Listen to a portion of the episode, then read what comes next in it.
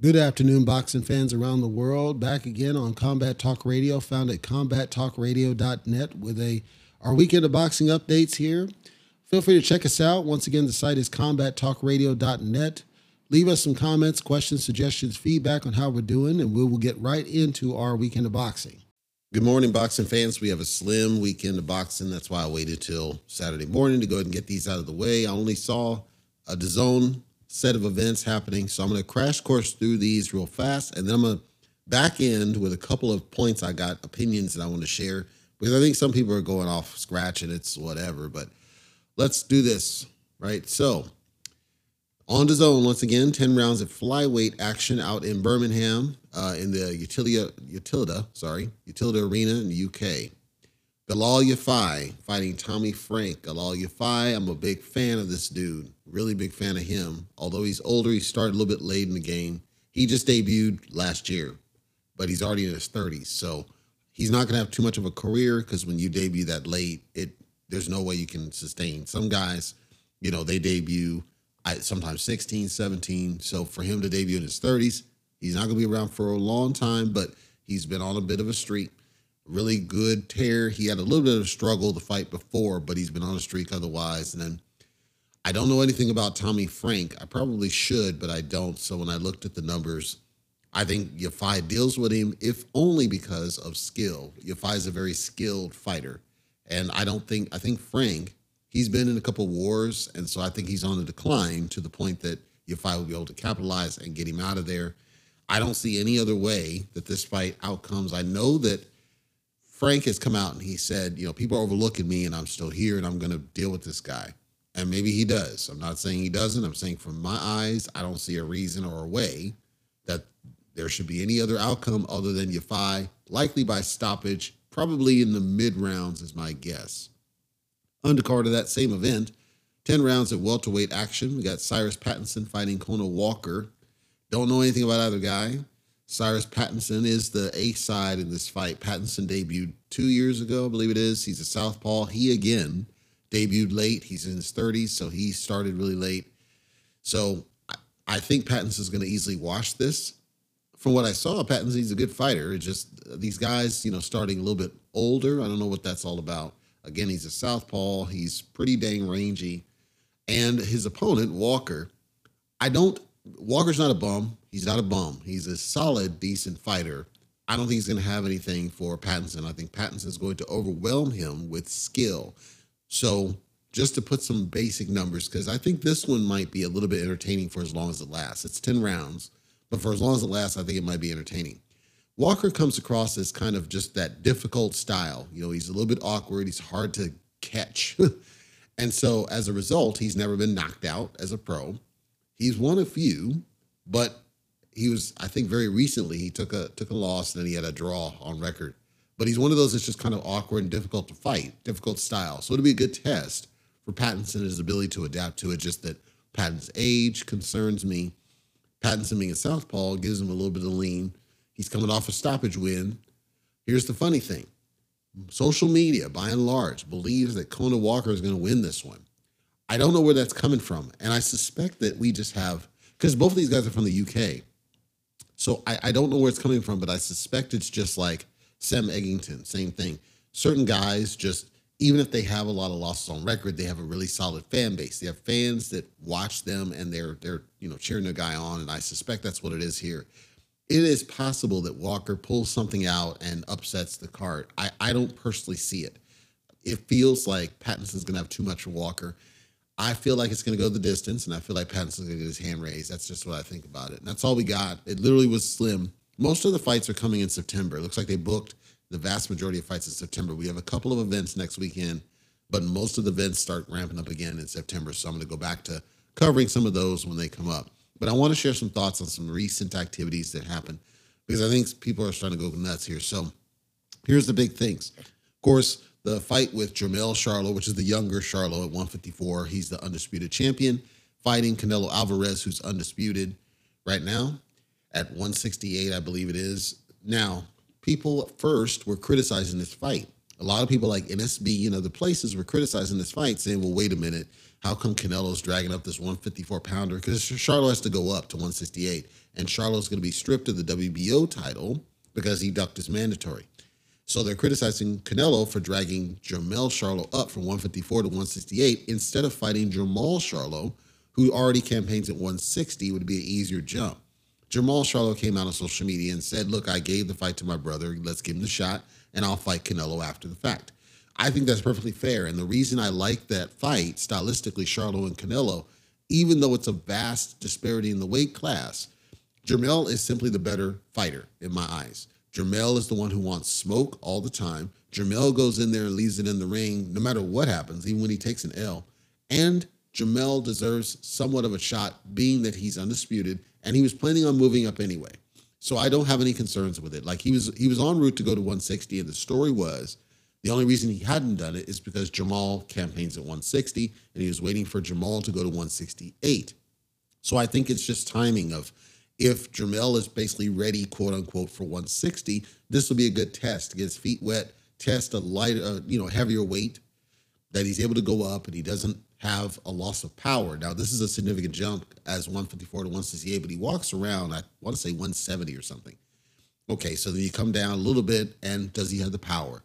Is he able to move? Does he have the agility? Because the agility is the key factor. With Jermell, he doesn't move significantly. He's he's a boxer. He's a straight up boxer. But when he needs to, he can. And the question is, when he goes up, is he going to be able to? Because Canelo will be fighting at his comfortable weight. It's not gonna. You're not going to see the same thing you saw against Bivol, where he literally was just getting outboxed by Bivol. You're not going to see that. I do think Jermell is going to have some success early in it, and we'll dig a little bit more on that when it gets closer to fight night. Well, then with Jermall, Jermall's a whole different ball game because Jermall's been sitting on, I believe it's the WBC title at 160 for ages odd and not fighting mandatories, and he doesn't want to really unify with anybody else, and so people are are okay with Jermall. They just wanted Jermall first. Well, I find that hypocritical because if anything, I think Jermall should go second because Jermall needs to fight somebody the F else because he hadn't fought anybody else. And right now he's kind of sitting on a damn title and nobody else is step giving you a chance to step up and beat him for it which might up, upset the apple cart because the theory was that the third fight for Canelo was going to be Errol Spence, but when Errol Spence took an L to Crawford, now it changes the game. Is Canelo going to want to fight Errol Spence coming off of a dominant loss now? Because then the haters are going to criticize him for taking that fight. Well, the only other option that's out there that he hasn't beat on the PBC side, if I recall, is David Benavidez. He's trying to get, as in Canelo, trying to get David Benavidez to fight somebody like Andrade or somebody else now, Benavidez was able to beat Caleb Plant, but he certainly didn't look good doing it. so I don't frankly favor the Benavidez fight as the third of this series, but I'd be okay with it in lieu of Errol Spence. That's my point there. Well, then Crawford, who after he beat Errol Spence said, you know what, I'll go to 154 to rematch Spence, it's fine. Then he said, I want Jermell Charlo next. Then he just recently said, you know what, I'll go to 168 and fight Canelo. So he's already doing this cherry picking shit. And so then NSB defends it. Now, mind you, when Canelo did this, when Canelo was doing this, they criticized him. Everybody criticized Canelo as a cherry picker and a ducker, and he's picking the fights that he wants, and he's not fighting the fights that's in front of him, and he's not fighting his mandatories. Because let me just remind people, there was a time when literally Canelo, uh, let's say not literally, figuratively, tossed the belt in the trash rather than defend it against Golovkin. That happened. And the world, mostly NSB, but the world criticized this man as a ducker. But yet, when Crawford apparently was okay dropping his belts in the trash versus fighting Boots, who does deserve a shot because he's mandatory, or Stanionis, who deserves a shot because he's mandatory, or Keith, who deserves a shot because he's been available for years now.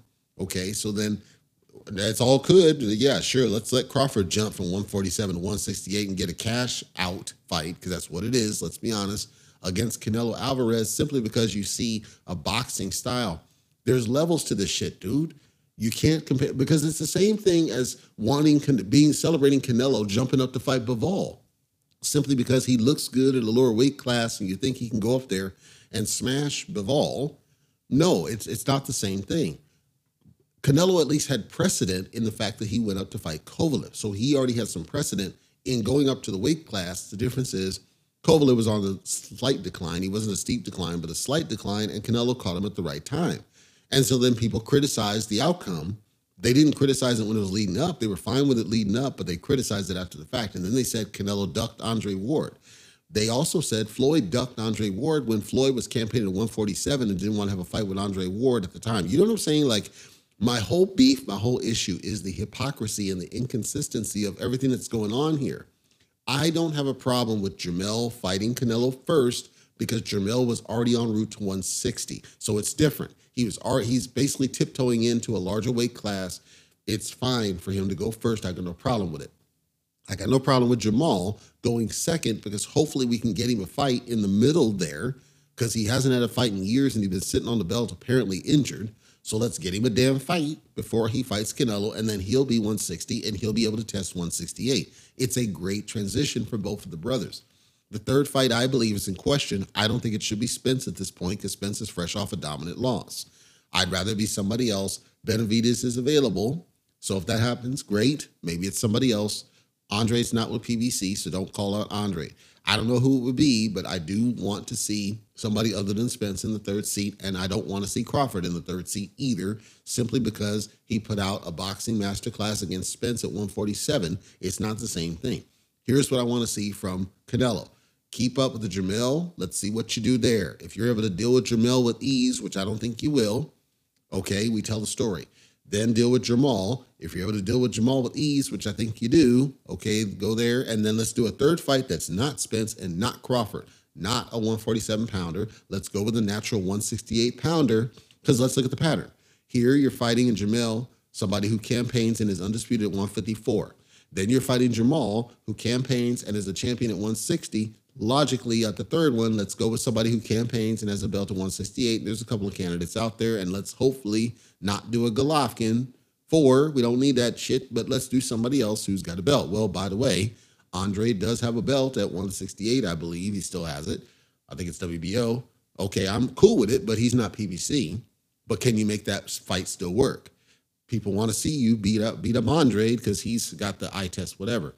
My point is, I don't want to see Canelo in the ring with Spence, and I don't want to see him in the ring with Crawford because there's number one, his weight classes for a reason, and number two, Spence is coming off a dominant loss. Crawford's got mandatories breathing down his neck, and we criticized Canelo when he did not want to fight his mandatories. So we need to criticize Crawford for avoiding his mandatories, who, by the way, have been waiting for a very long time. That's Spence's fault, but now Crawford's got the belts. It's on him. So step up, and this is what I want from Crawford step up and fight a mandatory number one. Jerome Boots Ennis, step up and fight a mandatory number two. Uh, Stanionis, fight him. I don't care. Fight Keith once upon a time Thurman. That's cool. He's available. I don't give a damn if you fight him at 154. That's fine. He's available. He's closer to your weight class.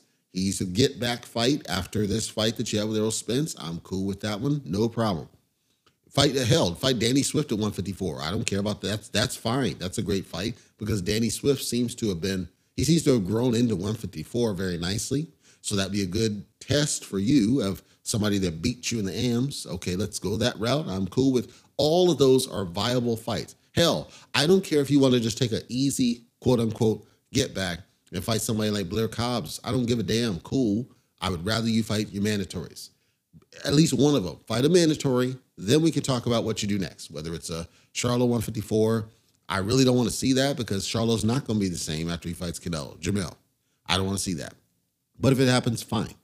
After you fight a mandatory or a get back with your current weight class, with the belts you have, defend the damn things at least once, not just vacate them after you win the shit like you did at 140. And that's a personal gripe, only because everybody on NSB and other places, they would criticize Canelo if he were doing the same shit. I know this because they did that. That's exactly what they did. They criticized Canelo for dropping belts and go to different weight classes. They criticized Canelo for jumping up weight classes to seek belts in other weight classes. They criticized Canelo left ways to Sunday for not fighting who was in front of him with threats that were in front of him. And I want consistency. I want to stop hypocrisy. Stop it. I want you to be consistent. We should be criticizing Crawford for even entertaining this notion of fighting a fucking middleweight or super middleweight and Crawford entertaining this notion of fighting a fucking lightweight because, by the way, the world and NSB criticized Floyd Mayweather when he accepted a fight with Marquez, who was coming up as a lightweight. did not criticize Pacquiao when he was fighting Brandon Rios, a lightweight, or Chris Algieri coming up as a lightweight. You didn't see certain fighters, you criticize them. Certain fighters, you don't. That's what's got to stop. Let's criticize them all or criticize none. If all we want to see are circus fights because we see boxing skill, let's do skill versus skill, that's fine. Then we need to stop the criticism when fighters choose to jump weight classes and seek greatness. I don't have a problem with them doing it as long as we're consistent in how they how they're treated and how they're responded to. Let's we're going to criticize them all or criticize none. Pick, not cherry pick on certain fighters like Crawford's apparently doing. Let's see what happens here. First, it starts with Jermell Charlo, and I truly believe, I truly believe that Canelo's going to deal with Jermell Charlo, not because Jermell Charlo's a that bad fighter. He's a very good fighter. I simply think Canelo's just a little bit better than Jermell, and I think it's going to be a close fight. And I want to see what happens. We'll talk about that more when we get closer to the fight, guy. But folks, please, let's just be consistent. Let's just be consistent. I don't care which way you feel.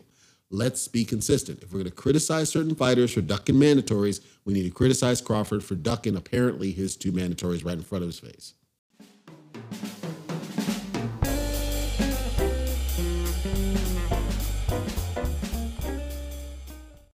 That's going to do it for this week's episode of Combat Talk Radio, Masterpiece Boxing, found at combattalkradio.net. I want to thank you for listening today, whether you are a subscriber or not. I know you have choices, and I appreciate you for being here.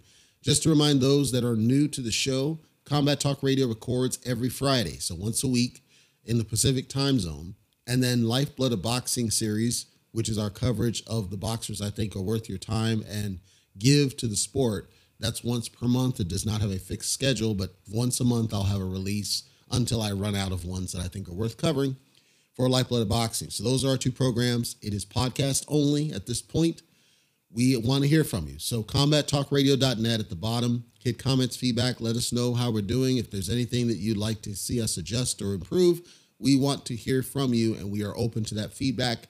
We also are open to starting up the YouTube again, but it seemed like that died off when Lomachenko took a loss, and we don't know why. So if somebody knows why, or they'd like to hear the YouTube coverage, let us know that as well in the comments and we are open to doing it. We just need to make sure the fans are there. Right now, they're on the podcast, not on the YouTube for whatever reason specific. We're open either way. Anyhow, that'll do it, and I will see you guys next week.